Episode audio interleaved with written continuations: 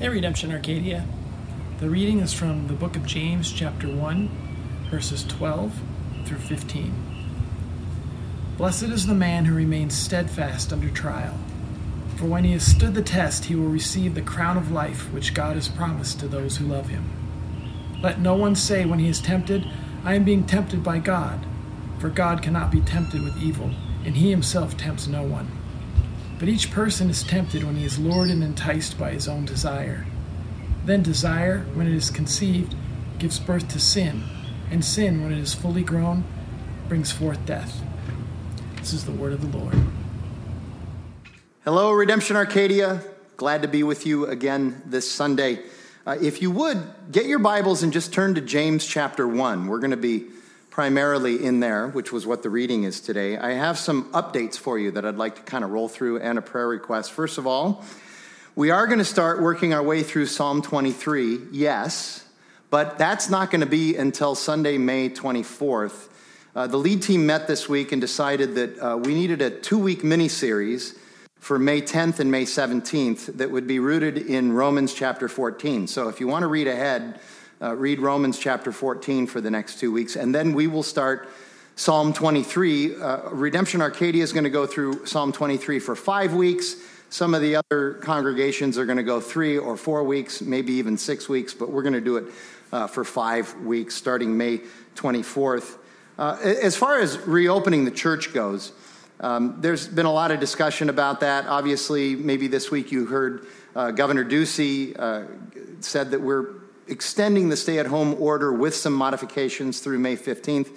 Uh, we're kind of looking at maybe mid to late June reopening the church on a limited basis. And we have details that we're working out on that. And then maybe late July, we would be opening on, on a less restricted basis.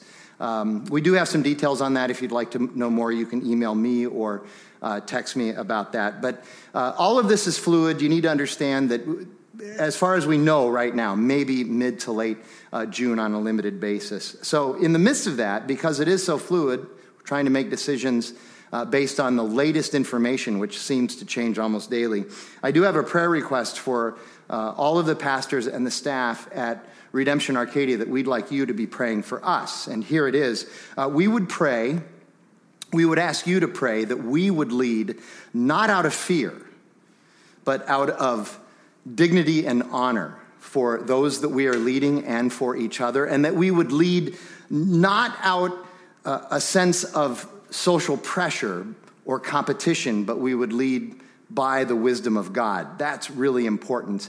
Uh, lots of chatter out there, and so we would appreciate that as a prayer request to all of you. So, Let's get into the Lord's Prayer. This is our last week in the Lord's Prayer, Matthew chapter 6. We're looking at verse uh, 13. Uh, last week we talked about the verse uh, where it says, uh, Father, forgive us our sins as we forgive those who have sinned against us. And this week we are looking at um, the, that last verse of the prayer that's in the text of Matthew, verse 13 uh, God, lead us not into temptation, but deliver us from evil. It's important to understand that the translation of deliver us from evil can also very easily, very readily be translated as deliver us from the evil one. Uh, we need to remember that uh, evil is not just a concept, but it's also a person, and that would be the adversary, uh, Satan. So, right out of the gate, what I'd like to do uh, is, is spend quite a bit of time, because this is important, uh, talking about the apparent contradiction that we see in Matthew chapter 6, verse 13, and what uh, Mark just read for us in James chapter 1. Verse 13 in Matthew says, God lead us not into temptation. And James chapter 1 says, God cannot be tempted, nor does he tempt anyone. Ah, there's a contradiction. The Bible is all wrong. We have to throw the whole thing out. Not so fast. We're going to spend some time working through this. Uh, first of all, the evil and tempting desires of our hearts where did those evil and tempting desires come from? Where did they originate? Did God put those desires in our hearts? And the answer is no. You need to look at Genesis chapter 3. We're going to talk quite a bit about Genesis chapter 3 uh, today. I have often said that if you want to understand the rest of the Bible, you need to understand Genesis chapter 3.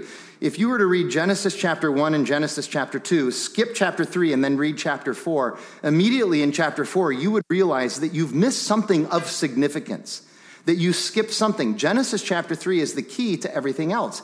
It's where Adam and Eve commit the original sin by rebelling against God, breaking relationship with Him, eating the fruit and then blame shifting. And that sin then is imputed to everybody else who has ever lived after Adam and Eve. So you and I. It's called imputation of original sin. We are born into a sin nature. So those evil desires, we hate to think about that. For us, it harms our self esteem. People are not basically good. Our evil desires, our temptations to sin, come from us, our own hearts, our own minds. We need to understand that. God does not tempt us. We tempt ourselves. That's what James says. We'll get into that in a minute. But God does bring us into situations to test us, most certainly. And temptation is one of the ways that we can be tested. Now, why would God test us? It's bad enough to think that he might tempt us, but even testing us is, is hard for some of us. Why would he test us? I actually think that's the simplest question to answer here. God tests us because that's one way, not the only way, but one way that we develop character.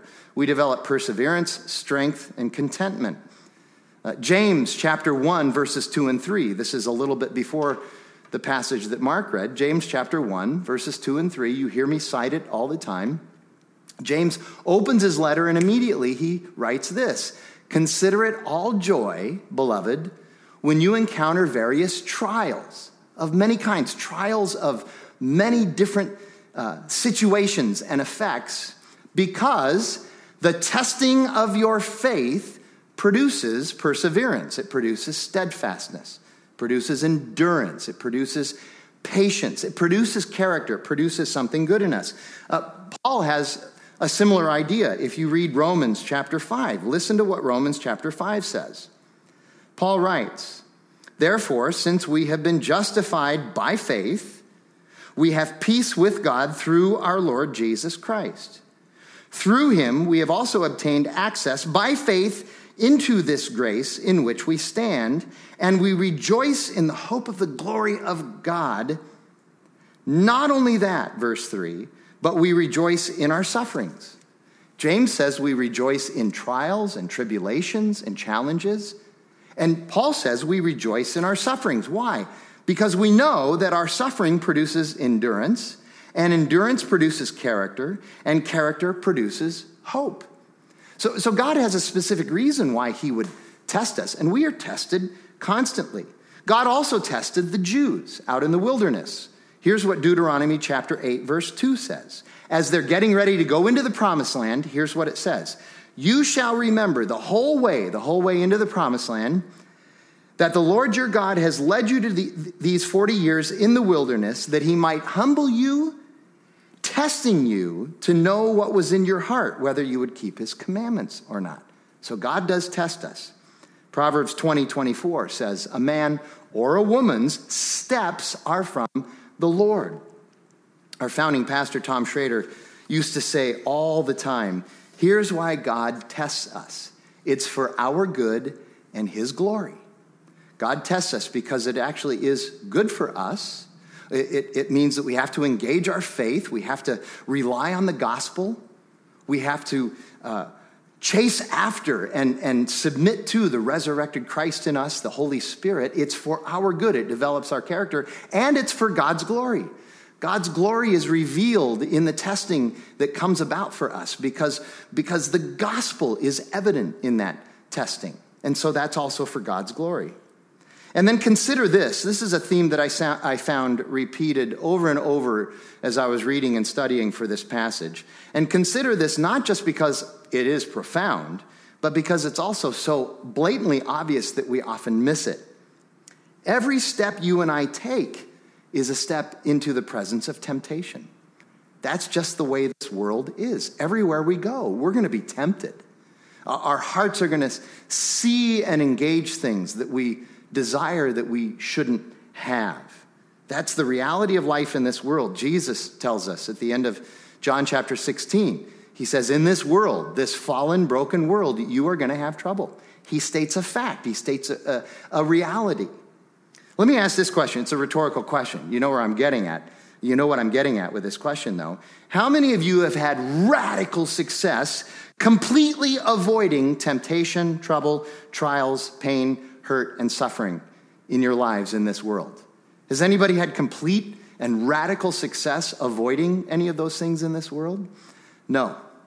Trials, temptation, pain, suffering, it's just coming at us every single day. And I know, I know, I'm around a lot of academics uh, especially around the community college, and I hear this all the time. I know uh, you, you may want to say to me, but, but Frank, success in this endeavor is just around the corner. We've got science on our side, we've got positive thinking, we've got education, and of course, if we could just get the right political platform, all of these problems would be solved. Just never going to happen. You know, and I know there is rarely a moment in our lives when temptation is not in our hearts and at our heart's doorstep. There's rarely a moment in our lives when disbelief and disobedience are not a possibility. There's rarely a moment in our lives when trouble isn't knocking at the door. So here is where our confusion and the apparent contradiction comes from. I told you I'd get to this. Throughout the New Testament, there is one Greek word that we actually translate based on context as tempt, as test, and as trial. And this word, the base word, can be a noun or it can be a verb. So tempt, test, trial, even tribulation is sometimes uh, translated from this one Greek word. One of the Greek New Testament scholars that I read uh, says it this way this word has a wide semantic range. And we'll see that in the upcoming James passage. So the key here in the Lord's Prayer, Matthew 6:13, the prayer is not asking that we never have to deal with temptation. That's not reality. Rather, it's asking God to protect us from temptation having its way with us and reigning in victory over us. We are going to be tested, we are going to be tempted. So the, the prayer is really God, help us pass this test. Every day, I will tell you, I stand before the banquet table of temptation. And I need God's strength and His wisdom, His resurrection power to be delivered from failing and falling in the midst of that test, in the midst of that temptation.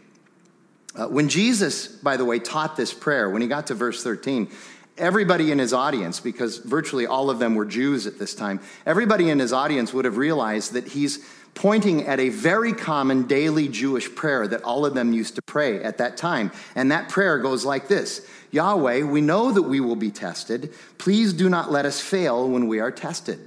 So there's a reference to this common cultural Jewish prayer that Jesus slides in there.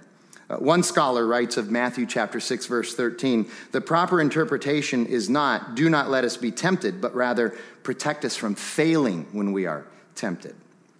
So, think about that now in our very current context. Just for a minute, I want to go there. We're being tested, are we not, in this virus crisis? I mean, we've talked about this in past messages. I, I keep asking, what are we learning in the midst of this uh, pandemic, in the midst of the stay at home orders? Uh, what are we learning? What has God revealed to us? So we're being tested. But be sure, we are also being tempted. We're being tempted in the midst of this lockdown. Temptation, there's the temptation to despair, to lose hope.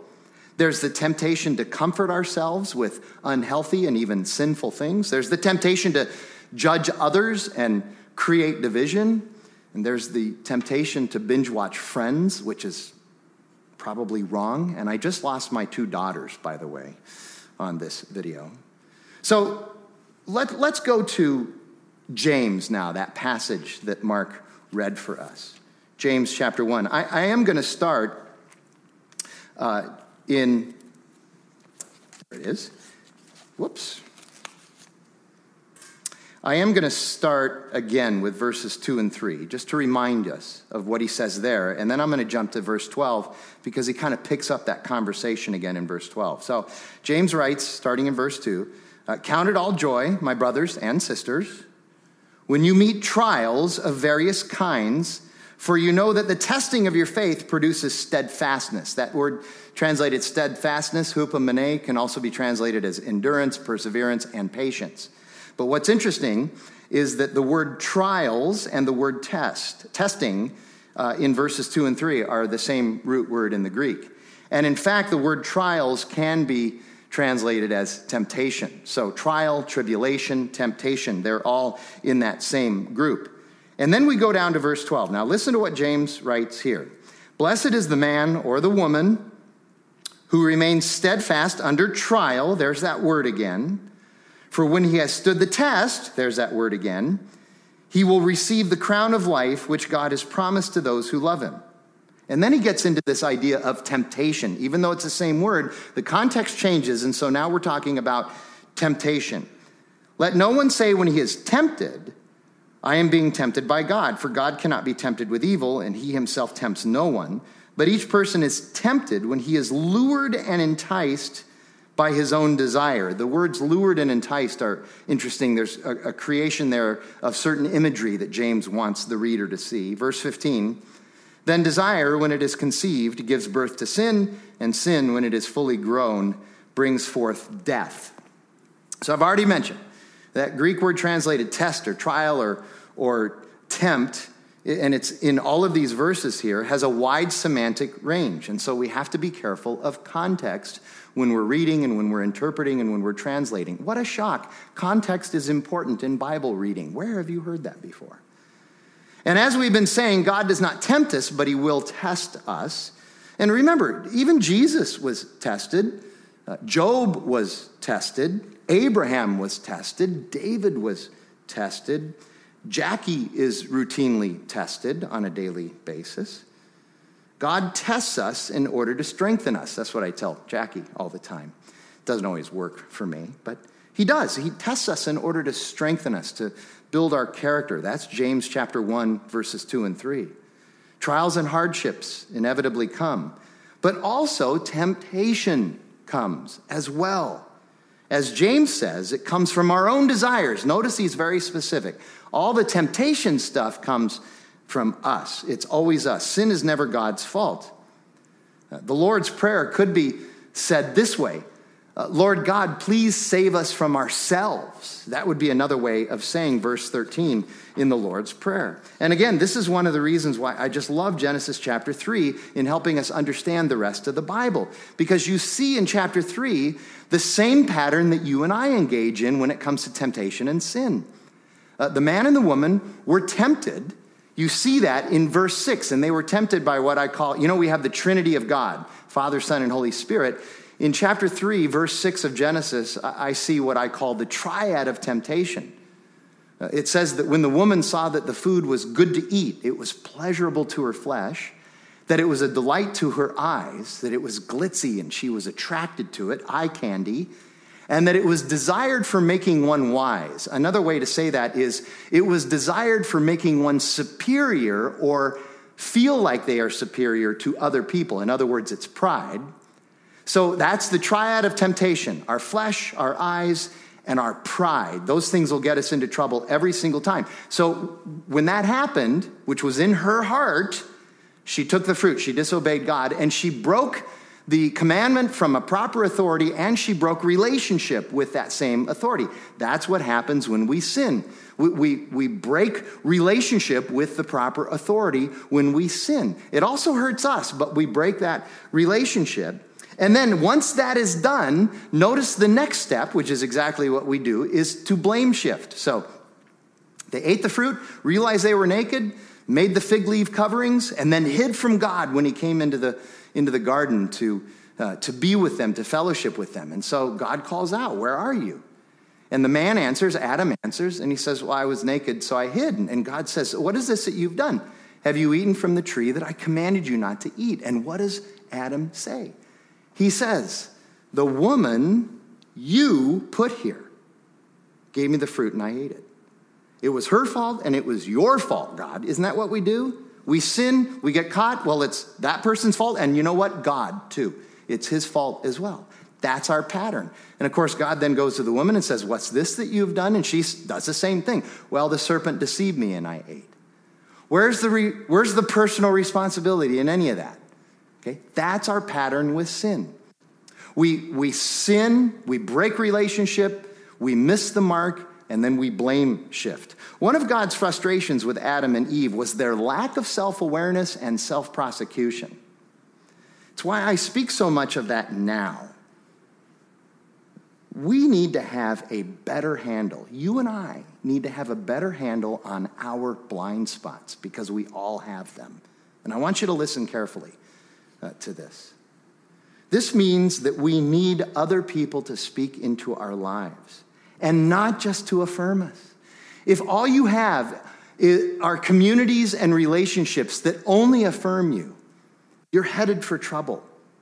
You're not growing and there's a severe comeuppance that's headed your way.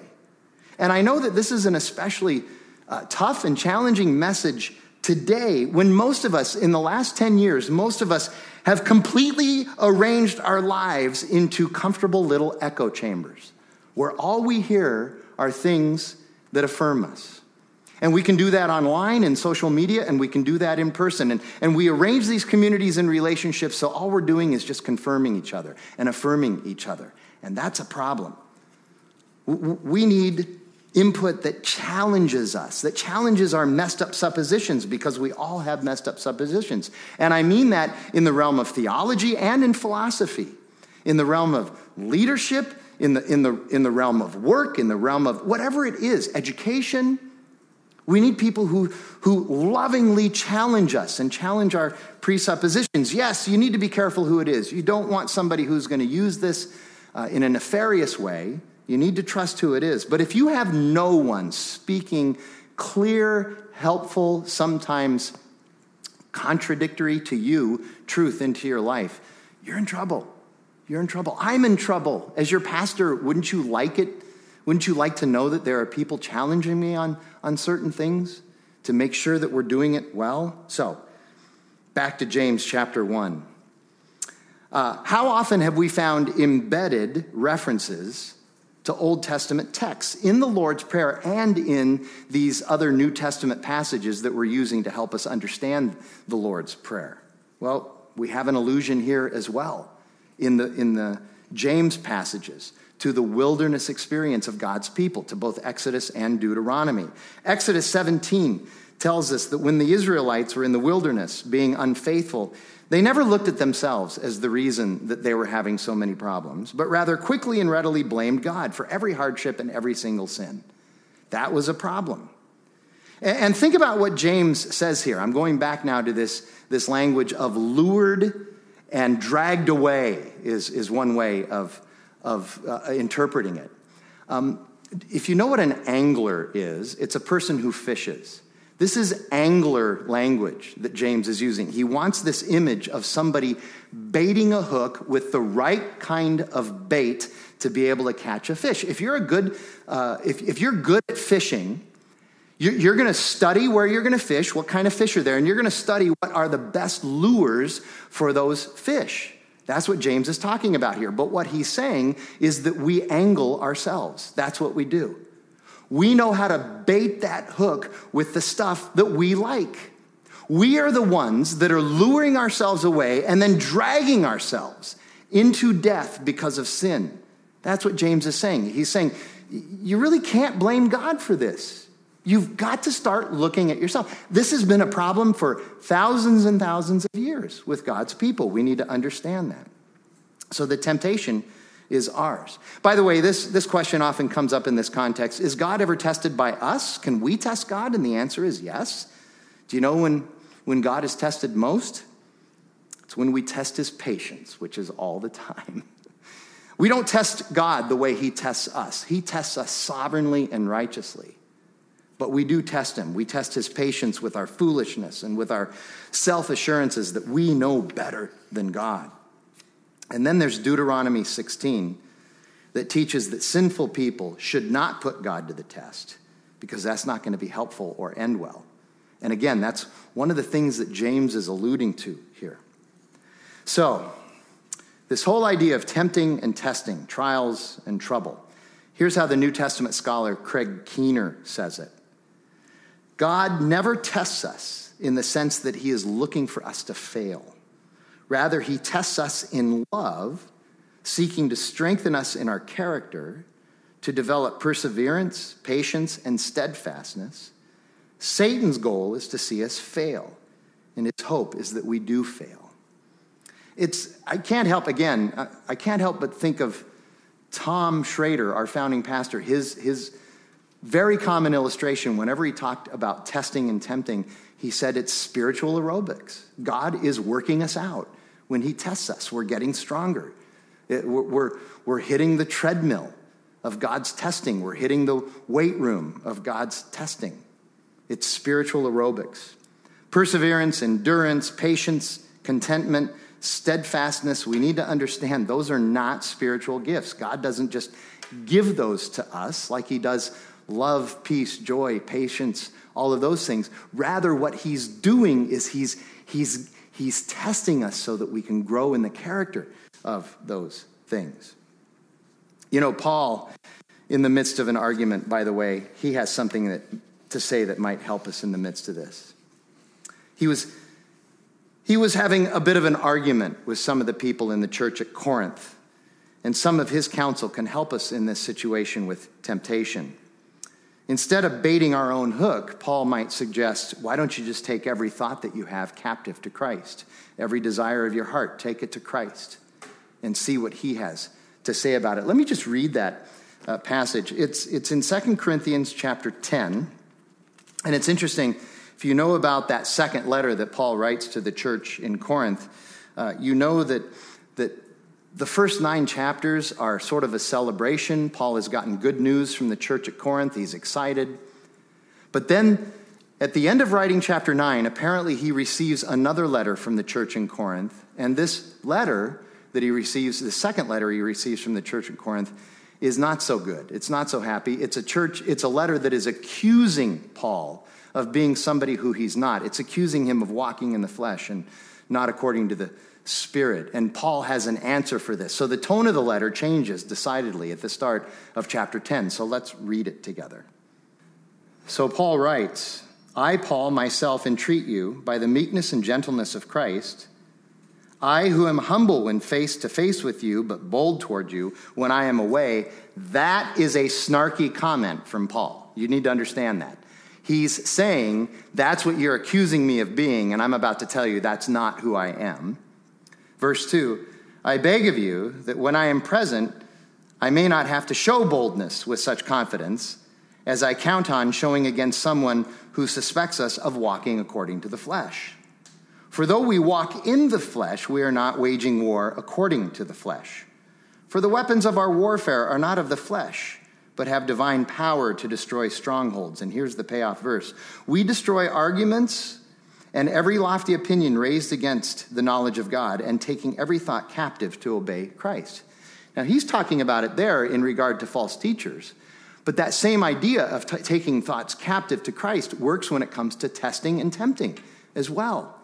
Rather than giving into the temptation, rather than whining about God testing us, we need to go to God we need to take all of these thoughts to God in prayer and see what He has to say, see what His scriptures have to say. Make sure that what we believe the Spirit is telling us and what the scriptures are telling us line up and match, and then we might have an answer because God is going to always give us a way through this. If God does not obliterate that mountain in front of you that you don't want to climb, God guarantees that He will climb it with you. That's the whole idea. That's what we need to understand. Uh, one more thing. That brings up this idea that some people say, well, don't worry, God will never give you more than you can handle. God will never give you more than you can handle.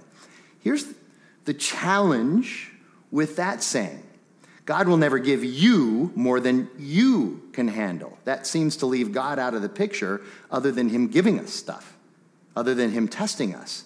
That's a problem, and it's a misunderstanding and a misinterpretation of, of a couple of verses in 1 Corinthians chapter 10. Let me read those verses to you. So, this is Paul's first letter to the church in Corinth.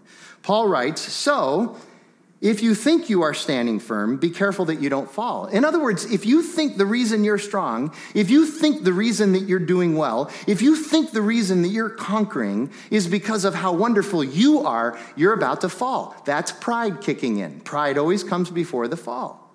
He says, don't do that. He says, no temptation, by the way, there's that Greek word again no test, no trial, no temptation has overcome you except what is common to mankind. And God is faithful. He will not let you be tempted or tested beyond what you can bear, but when you are tempted, here's the part we always forget. But when you are tempted, He will also provide a way out so that you can endure it. That way out is Jesus, the resurrected Christ, the filling of the Holy Spirit, the power of the resurrection. It's the gospel. That's the way out. We need to take every thought captive to Christ. Paul is very consistent in his teaching about these things. The fact is, we really can't handle it. It's not us handling it. That just leads to pride. It is the power of God. It is the power of God. It's the filling of the Holy Spirit, the constant study, uh, prayerful study of the scriptures, and it's the power of the resurrected Christ in us that is handling it.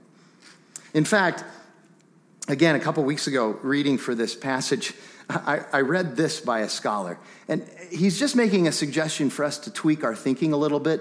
His salvation theology is just fine, it's rooted in the cross and the resurrection. But he writes this He said, Consider the possibility that Jesus actually won our salvation not on Friday, but he won our salvation on Thursday when he prayed through his temptation to pass the cup of wrath and skip the cross. Remember that prayer in the Garden of Gethsemane? He says, Father, let this cup pass by me. I don't want this cup of wrath. Essentially, he's saying, if there's another plan out there that we could turn to, let's turn to that plan. I don't want to go to the cross. But then in the end, he said, But not my will, your will be done. Christ saved us when he resisted the temptation to not do the sacrifice to save us. That's big. Here's the last thing we should consider because I know some of you are looking at the prayer in Matthew and saying, wait, it's not complete. There's still one more line of the prayer. When we recite the prayer, we end it with, For yours is the kingdom and the power and the glory forever and ever. Amen. Yes, that's true. Uh, the problem here is it's a, it's a textual problem. Uh, that last line of the prayer is not in the earliest transcripts of the book of Matthew that we have, it was added later by a scribe. But it's a great way to end the prayer, and it's not theologically incorrect. In fact, I would think of it this way it's helpful because ending the prayer that way, for yours is the kingdom and the power and the glory forever and ever, it points us back to God. The prayer starts by pointing us to God. Our Father who is in heaven, hallowed be your name points us to God. Your kingdom come, your will be done on earth as it is in heaven. It's pointing us to God. Just like the way the Bible starts, the first four English words in the Bible. In the beginning, God. It's not in the beginning, you and I. It's in the beginning, God. This is a book about God. So the prayer starts by pointing us to God. The Bible starts by pointing us to God. And then the prayer ends in this way by pointing us to God. For yours is the kingdom and the power and the glory forever and ever, just the way the Bible ends in Revelation chapter 22 when it ends with, Come, Lord Jesus. Come, Lord Jesus. And that's our prayer now. Our Savior would come, that He would be with us, that He would fill us, and that His resurrection power would be evident to all. Let's pray together. Lord God, we thank you for this prayer that you have taught us, and we thank you um, that the leadership of Big R thought enough of this prayer during this particular time in context to have us proclaim it and teach it and point us to the gospel. It's beautiful how every situation that we can encounter has wisdom from you that can be applied. We need to remember that. Sometimes it's direct wisdom, other times it's, it's simply an ethos of wisdom that we need to seek you, that we need to take every thought captive to you. We're thankful for that. We thank you for this prayer. And I pray that we would continue to pray it, that we would keep it on our hearts, keep it in our hearts, keep it on our lips. Let us recite these words often. God, we look to you for all strength during this uh, challenging time. We pray that you would lift us that you would empower us, that you would encourage us, that you would give us your wisdom, and we pray that in Jesus' name. Amen. God bless you all. Go and live all of life, all for Jesus, even if it's just in your front yard.